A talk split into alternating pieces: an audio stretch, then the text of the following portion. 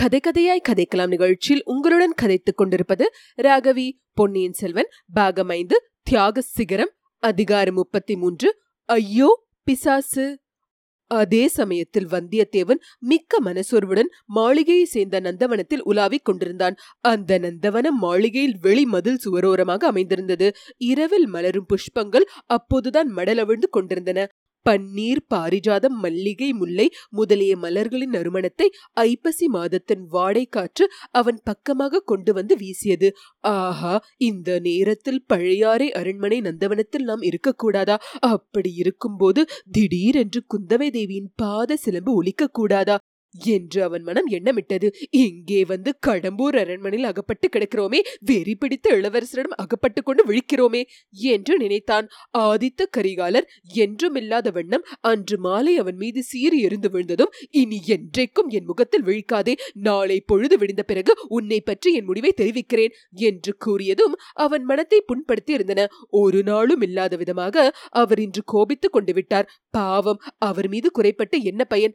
அவர் உள்ளம் விதமாக குழம்பி விட்டிருக்கிறது. அவர் நிலையை நினைத்து பார்க்கும்போது வந்தியத்தேவனுக்கு அவர் மீது பரிதாபமே உண்டாயிற்று. அன்றெல்லாம் ஆதித்த கரிகாலனின் உன்மத்தம் உச்ச நிலையை அடைந்திருந்தது. உற்சாகமும் சோர்வும் கோபமும் குதூகலமும் சிநேகபான்மையும் கொடூர பகையும் மாறி மாறி அவரை பிடித்து ஆட்டி வைத்தன. அவரும் தம்மை சுற்றி உள்ளவர்களை அம்மாதிரி ஆட்டி வைத்துக் கொண்டிருந்தார். அடுத்த நிமிஷம் அவருடைய போக்கு எப்படி இருக்குமோ என்ன செய்வாரோ என்று அருகில் இருந்தவர்கள் கதி கலங்கி கொண்டிருந்தார்கள். அன்றைக்கு சூரியன் உதயமானதிலிருந்து வந்து கொண்டிருந்த செய்திகள் அவருடைய உன்மத்தத்தை அதிகமாக்க உதவி செய்து கொண்டிருந்தன. சம்புவரேர் முதன் முதலாக அவரிடம் வந்து திருக்கோவலூர் மலையமான் படை திரட்டிக் கொண்டு வருகிற செய்தியை தெரிவித்தார். அதை பற்றி தமது ஆட்சேபத்தையும் கண்டனத்தையும் தெரிவித்துக் கொண்டார். மலையமான் தொண்டு கிழவர் வயது எண்பதுக்கு மேலாகிறது. அவர் வருவதை குறித்து உங்களுக்கு என்ன பயம்? என்றார் இளவரசர். ஐயா கொல்லிமலை தலைவன் வல்வில் ஓரியின் வம்சத்தில் வந்தவர்கள் நாங்கள்.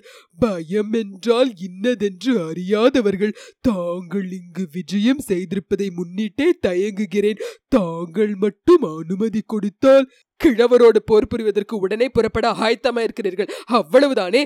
சம்புவரேரே என் பாட்டனை படையுடன் புறப்பட்டு வரும்படி நான் தான் செய்தி அனுப்பினேன். எதற்காக இளவரசே? நான் இங்கே உங்களிடம் தனியாக அகப்பட்டுக் கொண்டிருக்கிறேன் அல்லவா? இங்கே இருக்கும்போது எனக்கு ஏதாவது நேர்ந்தால்? கோமகனே அப்படி சந்தேகம் அணுவளவும் தங்கள் மனதில் இருந்தால் இந்த கணமே இங்கிருந்து என்னை கிளம்பிவிட சொல்கிறீர்களாக்கும்? ஐயா இது தங்களுடைய ராஜ்யம்.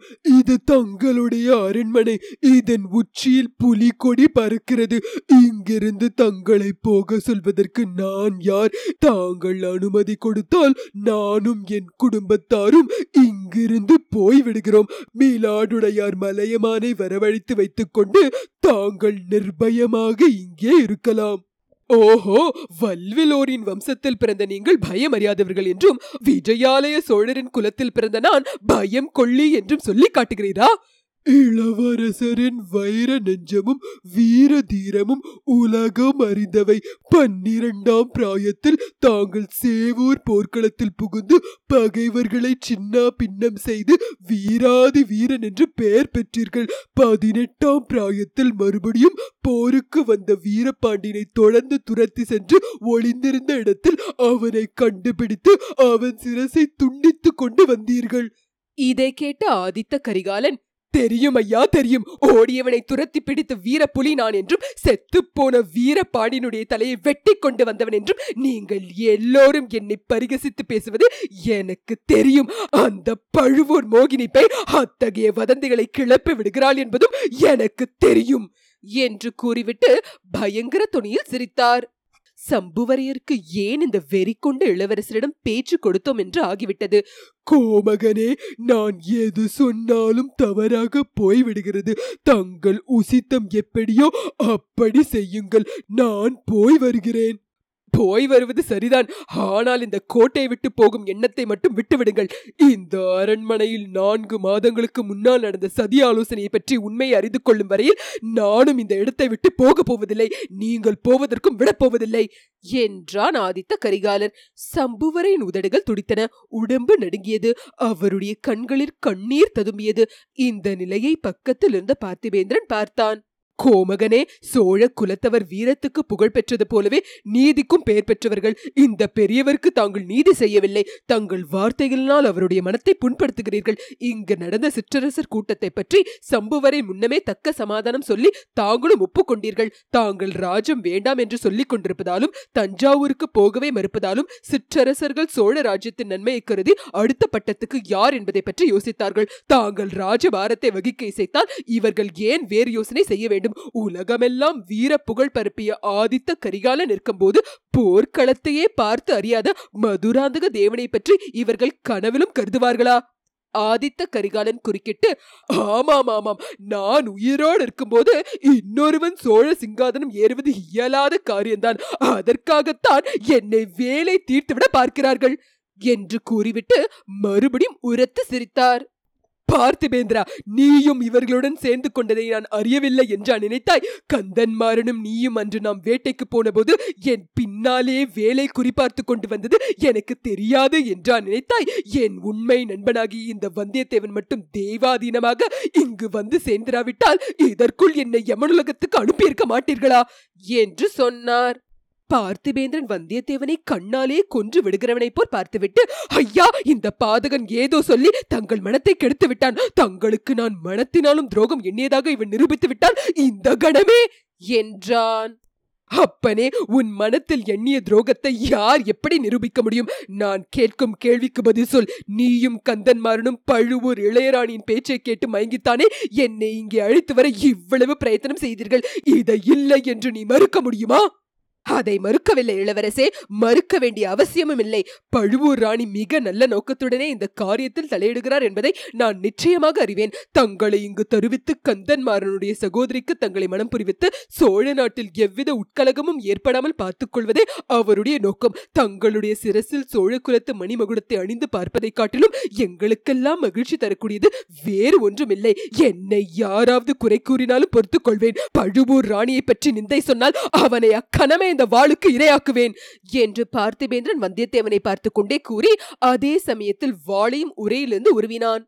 ஆஹா என் வீர நண்பா வாளை உரையிலே போட்டு வை நல்ல சமயம் வரும்போது சொல்லுகிறேன். அவ்வப்போது வெளியில் எடுக்கலாம்.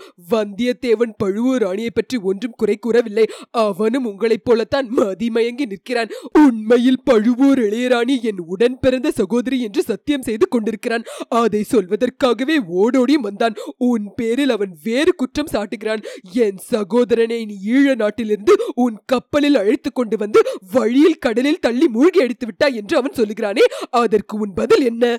என்றார் ஆதித்த கரிகாலர். அந்த சமயத்தில் நான் அதற்கு பதில் சொல்லுகிறேன். என்று கூறிக்கொண்டே கந்தன்மாறன் அங்கு வந்தான். கோமகனே மிக சந்தோஷமான செய்தி கொண்டு வந்திருக்கிறேன். சின்ன இளவரசர் கடலில் மூழ்கி சாகவில்லை. பொன்னியின் செல்வர் நாகைப்பட்டினம் சூடாமணி விஹாரத்தில் இத்தனை நாளும் மறைந்திருந்து வந்தாராம். புயல் அடித்து கடல் பொங்கி நாகைப்பட்டினம் நகரில் புகுந்த போது அவர் வெளிப்பட்டு வந்தாராம். லட்சக்கணக்கான மக்கள்கள் படைசூழ இப்போது தஞ்சாவூரை நோக்கி போய்க் கொண்டிருக்கிறாராம் என்று கந்தன்மாறன் குதூகலத்துடன் கூறினான். இந்த செய்தியினால் கரிகாலர் உற்சாகம் அடைவார் என்று எதிர்பார்த்ததில் அவன் பெரும் ஏமாற்றம் அடைந்தான். கரிகாலருடைய குரோதம் இப்போது வேறு திசையில் திரும்பியது. என்ன? என்ன? அருள்மொழி தஞ்சாவூரை நோக்கி போகிறானா? லட்சக்கணக்கான ஜனங்கள் படைசூழ போகிறானா? எதற்காக? வல்லவரையா நீ என்ன சொன்னாய்? இப்போது நடப்பதென்ன? என்னுடைய கருத்தை அறிந்து கொள்ளும் வரையில் அருள்மொழி நாகைப்பட்டினத்திலே இருப்பான் என்று சொன்னாய் அல்லவா இப்போது ஏன் தஞ்சாவூரை நோக்கி போகிறான்? வந்தியத்தேவன் குறுக்கிட்டு பேசினான். ஐயா இளைய பிராட்டி அவ்வாறுதான் உறுதியாக கூறினார். அதற்கு பின்னர் என்ன காரணம் நேர்ந்ததோ தெரியவில்லை. நான் வேணுமானால் போய் ஆஹா நீயும் போய்விடுகிறேன் என்கிறாயா? நல்லது நல்லது. எல்லாருமே என் விரோதிகள் ஆகிவிட்டீர்கள். உங்கள் சூழ்ச்சி எல்லாம் எனக்கு தெரிகிறது. அருள்மொழி ஏன் தஞ்சாவூரை நோக்கி போகிறான் என்று எனக்கு தெரியும். அது அந்த கொடும்பாளூர் பெரிய வேளாரின் சூழ்ச்சி. அவனுடைய தம்பி மகளை என் சகோதரன் கழுத்தில் கட்டி அவளை சோழ சிங்காசனத்தில் ஏற்றி வைக்க வேண்டும் என்பது அக்கிழவனுடைய விருப்பம். கொடும்பாளூர் வேளாணும் தென்திசை படையுடன் தஞ்சை நோக்கி வருவதாக கேள்விப்பட்டேன். என் சகோதரி இளைய பிராட்டியும் இந்த சூழ்ச்சியில் ஈடுபட்டிருக்கிறாள். ஆமாம் நீயும் கூடத்தான். வந்தியத்தேவன் இளவரசே மன்னியுங்கள். பொன்னியின் செல்வருக்காவது இளைய பிராட்டிக்காவது அத்தகைய எண்ணம் சிறிதும் கிடையாது. இது சத்தியம். நான் வேணுமானால் போய் உண்மையை அறிந்து வருகிறேன். என்றான். ஆமாம் நீயும் போய் அவர்களுடைய சூழ்ச்சியில் கலந்து கொள்கிறேன் என்கிறாயா? கந்தன்மாரா இவனை உடனே பிடித்து இந்த அரண்மனையில் சுரங்க சிறை ஏதாவது இருந்தால் அதில் அடைத்து விடு என்றதும் கந்தன்மாறன் வெகு குதூகலத்துடன் வந்தியத்தேவனை அணுகினான். உடனே கரிகாலன் தமது கட்டளை மாற்றிக்கொண்டு வேண்டாம் வேண்டாம். சோழர் குலத்தவர்கள் நீதி தவறாதவர்கள் குற்றம் நிச்சயமாகிற வரையில் தண்டிக்க மாட்டார்கள். வல்லவரையா இனிமேல் இன்று முழுவதும் என் முகத்தில் விழிக்காதே. அதுதான் உனக்கு தண்டனை. உன்னை தஞ்சைக்கு அனுப்புகிறேனா சிறைக்கு அனுப்புகிறேனா என்பதை பற்றி நாளைக்கு சொல்கிறேன். போ போ. இனி ஒரு கணமும் இங்கே நில்லாதே. போய்விடு என்றார். கரிகாலருடைய முகத்தை அப்போது வந்தியத்தேவன் பார்த்தான். அவருடைய கடைக்கண்ணன் சமிங்கை இதெல்லாம் விளையாட்டு என்று குறிப்பிடுவது போல் தோன்றியது. ஆயினும் உன்மத்தம் கொண்டிருந்த இளவரசர் பக்கத்தில் இல்லாமல் இருப்பதே நல்லது என்று ஒரு நொடியில் தீர்மானித்துக் கொண்டு வந்தியத்தேவன் ஐயா தங்கள் சித்தம் என் பாக்கியம். என்று சொல்லிவிட்டு வெளியேறினான். பின்னர் அன்று பிற்பகலில் இளவரசரின் கட்டளையின் பேரில் சம்புவரையரும் பார்த்திபேந்திரனும் திருக்கோவிலூர் கிழாரை எதிர்கொண்டு அழைத்து வருவதற்காக போனார்கள் என்று வல்லவரையின் வந்தியத்தேவன் தெரிந்து கொண்டான். இளவரசரும் கந்தன்மாரனும் நெடுநேரம் அந்தரங்கமாக வார்த்தையாடி கொண்டிருந்ததையும் அறிந்தான். இந்த சம்பவங்கள் எல்லாம் வந்தியத்தேவனுக்கு மிக்க மனசோர்வை உண்டாக்கியிருந்தன. மறுநாள் காலையில் இளவரசர் தனக்கு என்ன கட்டளை பிறப்பிப்பார்? தஞ்சாவூருக்கு போகும்படி பணிப்பாரா? வழியில் பழையாறைக்கு போகும்படி சொல்வாரா? சொன்னால் எவ்வளவு நன்றாயிருக்கும். இந்த கடம்பூர் மாளிகை வாழ்வு அவனுக்கு பிடிக்கவே இல்லை. இங்கே யாரும் உற்சாகமாக இருப்பதில்லை. இங்கே உள்ளவர்கள் எல்லாரும் எப்போதும் எதையோ பறிக்கொடுத்தவர்கள் போல் இருக்கிறார்கள். அஸ்தமித்து விட்டால் இந்த மாளிகை மனிதர்கள் வாழும் மாளிகையாக மாளிகையாகவே தோன்றவில்லை. பேய் பிசாசுகள் குடிக்கொண்டிருக்கும் பாழடைந்த மாளிகையாக தோன்றுகிறது. இங்கே இருந்து எப்போது எப்படி கிளம்ப போகிறோம்? இப்படி வந்தியத்தேவன் எண்ணமிட்ட போது ஒரு பெண்ணின் குரல் ஐயோ பிசாசு! என்று அலறியது அவன் காதில் விழுந்தது. இத்துடன் அதிகாரம் முப்பத்தி மூன்று முற்றிற்று. கேட்டு கதைக்கலாம் நிகழ்ச்சியை கேட்டு எங்களை ஆதரிக்கும் அன்பர்கள் அனைவருக்கும் எங்கள் சிரம் தாழ்ந்த வணக்கங்கள். மேலும் நன்கொடை மூலம் ஆதரவு அளிக்க விரும்புவோர் W W W dot K two கதைக்கலாம் டாட் காம் என்ற இணையதளத்தின் மூலம் சேர்ப்பிக்கலாம். கே டூ கதைக்கலாம் அலைவரிசையை உங்கள் உற்றார் உறவினருக்கு பகிர்ந்து மேலும் ஆதரவு அளிக்குமாறு விண்ணப்பிக்கிறோம். நன்றி வணக்கம்.